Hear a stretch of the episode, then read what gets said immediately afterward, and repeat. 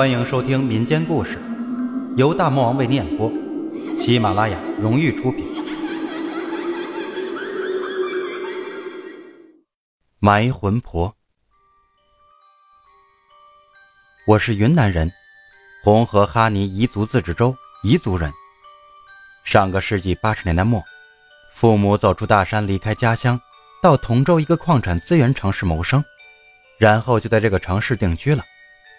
虽然我从小在城里长大，也很少回家乡，但是关于家乡的奇闻异事从来就没断过。直到现在回家，还能偶尔听见老爹老妈在谈论：老家某某村又出白老虎了，某某村又组织去炸尸体了等等。下面我开始讲彝族山寨里至今存在的一种人——埋魂婆。埋魂婆其实是汉族人的音译，在彝族发音里。发音为“裸呢”，我问过我妈这两个字是什么意思，我妈也解释不清楚。按照我对彝族的了解，“裸”是老虎的意思，“呢”是红色的意思。那么埋魂婆到底是什么呢？用我自己的理解，是一种拥有特殊技能的人群。按照我妈的说法，埋魂婆是从很古老的年代就一代一代传下来的，传女不传男，分道行高浅。还可以通过后期修炼。我妈说，其实具体什么样，只有裸男们自己清楚。但是这群特殊的人群至今还存在着。当时进城打工的同乡人很多，等我上小学的时候，从我们大山里走出来同乡人更多了，大家都在同一片区域租房子住。从小我妈就告诫我：“某某家你少去，还有某某家。”还有某某某家。对于自己的子女，长辈是不忌讳的，会明确的告诉你不能去某家，是因为某人妈妈是裸呢，也就是埋魂婆。长大后，我问过我妈，她是如何知道谁家是裸呢呢？我妈说，从古老的时候开始，做妈妈的都会有义务告诉自己的子女，谁家是有裸呢遗传基因的，而且我妈妈的一个好朋友，就是他们口中的裸呢。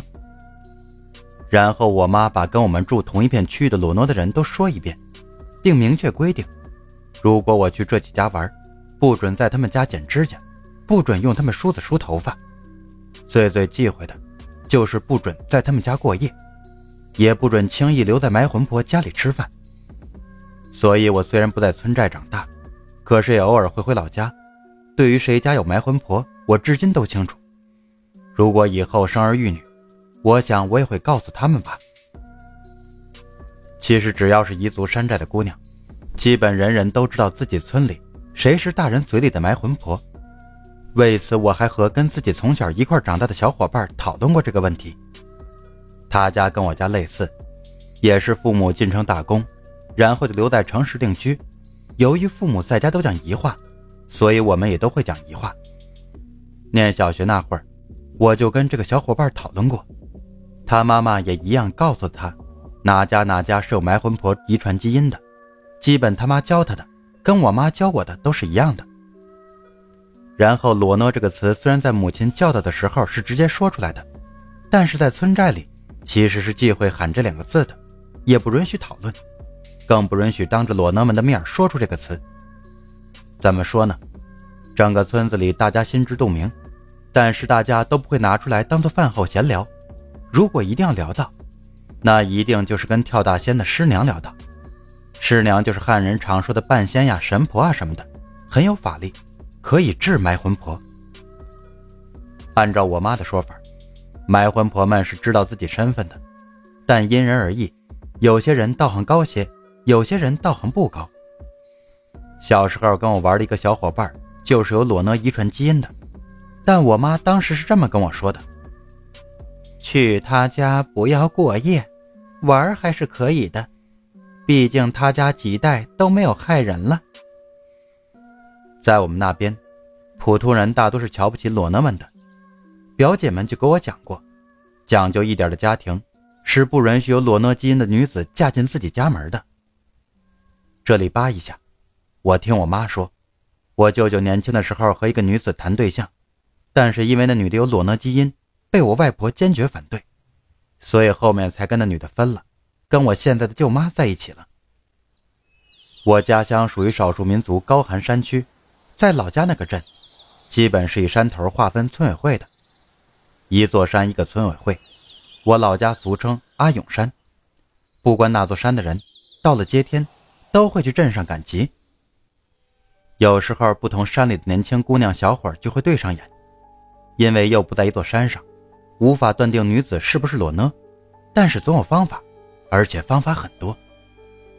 讲一个简单的方法，我妈说，只要是裸呢，她一定能感受到自己身后尖锐的物体，所以有时候不同山的年轻人对上眼时，小伙家里又恰巧讲究一点，小伙为了试探对方有没有裸呢基因。一般会约姑娘看露天电影，然后趁着姑娘不注意，拿尖刀或者其他什么尖利的物品，悄悄放在姑娘屁股后面。据说只要有裸呢基因的姑娘，都会憋红着脸扭过头问：“你干嘛呢？”小伙一般都会假装在削东西。“哦哦，我在削铅笔，我在削苹果之类的。”我问我妈：“他们怎么感受到的呢？”我妈说：“谁知道呢？”只有他们自己知道了，也许他们有一条我们看不见的尾巴吧。我妈说，虽然她也从小知道裸呢的存在，知道哪些人是裸呢，但是因为裸呢这个称呼真的太虚无缥缈。我外婆告诉我妈是裸呢的那些人，看起来也都是正常人，因此我妈小时候也一直懵懵懂懂，觉得害怕、恐惧，又有些质疑。毕竟“裸呢”这个称呼从来都是普通人对他们的称呼，而裸呢们又不会承认自己就是裸呢。但是，一件事情改变了我妈的看法，并且他开始相信，不管裸呢会不会变身，不管裸呢是怎么害人的，但是裸呢一定是存在的。那年他十岁左右，就是我们那边快要实行包产到户的那几年，我妈从地里干完活要回村子里，路过一个师娘住所的时候。听见里面吵吵嚷嚷的，好像有人在吵架。我妈说，那个师娘是当时我们那座山头有名的师娘，比较厉害，有时连其他村委会的人都会找他帮忙。我妈本来就对这个师娘有些好奇，现在听见里面吵吵嚷嚷的，更是激发了她当时的围观欲，便走到门口探头看看里面在吵些什么。只见门里除了师娘，还有两个妇女，一个妇女怒气冲冲。另外一个妇女看起来则有些哀怨委屈，他们三个人在一张桌子前，桌上还摆了些制裸呢用的道具。两个妇女分别站在桌子两端，师娘站在桌子中间，面对着大门。我妈探头一看，那个哀怨委屈的妇女正是自己村里大家口传的裸呢。我外婆跟我妈提过这个裸呢，说他们家算是道行浅一点的，虽然也有裸呢基因，但是都不害人。我妈看见好像是两个妇女，在为一件什么事激烈的争论着。她竖着耳朵听着，观察着屋里发生的事只见那个哀怨的妇女，也就是那个裸呢，她伸出一只食指，用力地戳着桌子表面，边戳边说：“我某某某，对天发誓，我从来没有咬过他儿子。我家几代不害人，村里人人知道。”他现在在村子里到处说是我咬了他儿子，还请人来治我。只要是裸呢，不管害不害人，师娘想治还不是就治了？我就白白受了这些苦，我今天来这里一定要讨个公道。我妈讲到这里，也伸出个手指戳着我家客厅的桌子，模仿着当时那个裸呢说话的语气和动作，模仿到最后，我妈学着他看见的样子。头和腰一起低了下去，一副声嘶力竭的样子。另外一个妇女也振振有词地回应裸呢：“我家儿子就是去你家吃了顿饭，回来就生病的。你早就看我不爽，你要咬人你就咬我呀，你咬我儿子做什么？他还是个孩子，是个孩子。那个师娘没有把你治死是你的福分。”你还拉着我来这里讨公道，你哪来的勇气？我妈说，那个裸呢平时为人处事都是小心翼翼、唯唯诺诺，待人和和气气的。听到这个妇女这么说，气的声音更沙哑了，转头向那师娘哭喊：“花花师娘大人，您来算呐！如果是我咬的，我今天就算被你治死也认了。我活到这个岁数，还从来没被人这样冤枉过。明明是要分地了，我家田地跟他家田地有冲突，他就这样随便找个由头请人来治我，这根本就说不过去，说不过去。天下哪有这样的道理？”后面事情怎么解决的？我妈说她也不知道。后面还说了些什么，我妈也不太记得了。但是那个裸诺用食指戳着桌面，信誓旦旦的下保证，为自己证明清白的样子，给我妈留下了深刻的印象。从那以后，我妈虽然对裸诺会变动物、会咬人什么的还存有疑心，可是他信了这世上裸讷人群是真实存在的。后来，我妈就学了一些对付埋魂婆的技能。小时候。住在同一片区的同乡，哪家小孩半夜无故哭闹，去医院打针老不好，去医院医生说没有问题，但一回家就有疼痛不止的，一般都会被大人们归为被裸讷咬了。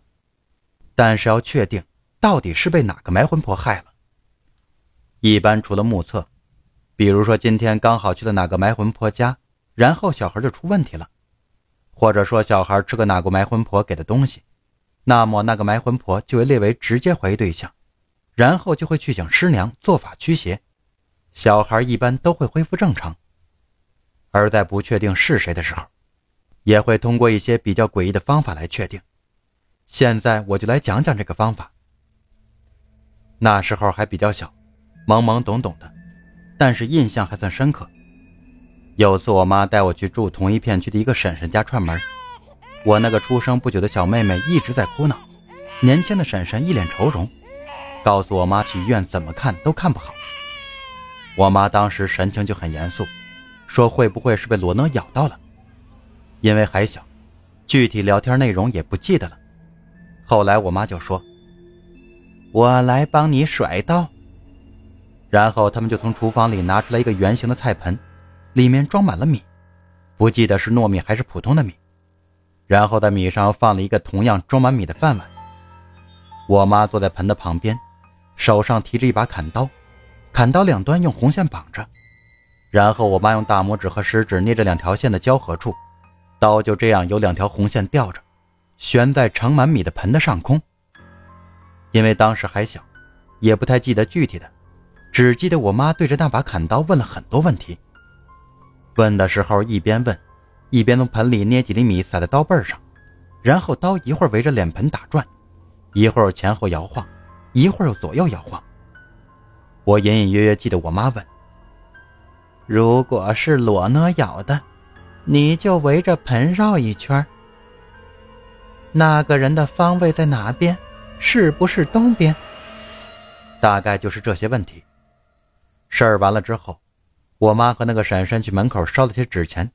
我隐约听见我妈说：“一定要把他请走的，你晚上做饭的时候献点酒肉，去请个师娘给你小孩做做法。”再后来的记忆就是，那个婶婶后来来我家串门子，跟我妈聊天说：“还真是呢，小孩当天就不哭闹了，我跟那人无缘无故的。”他干嘛这样来害我家小孩？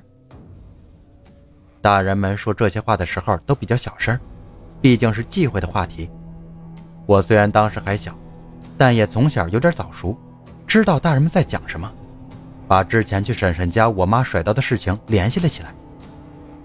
说起来呀，我就是从那时候开始对家乡这些事情起了浓浓的探索欲。小学的时候订了《奥秘》。小哥白尼等探索类的杂志，总期望能有一期讲到自己家乡类似的奇闻和解释，但是都没有看到。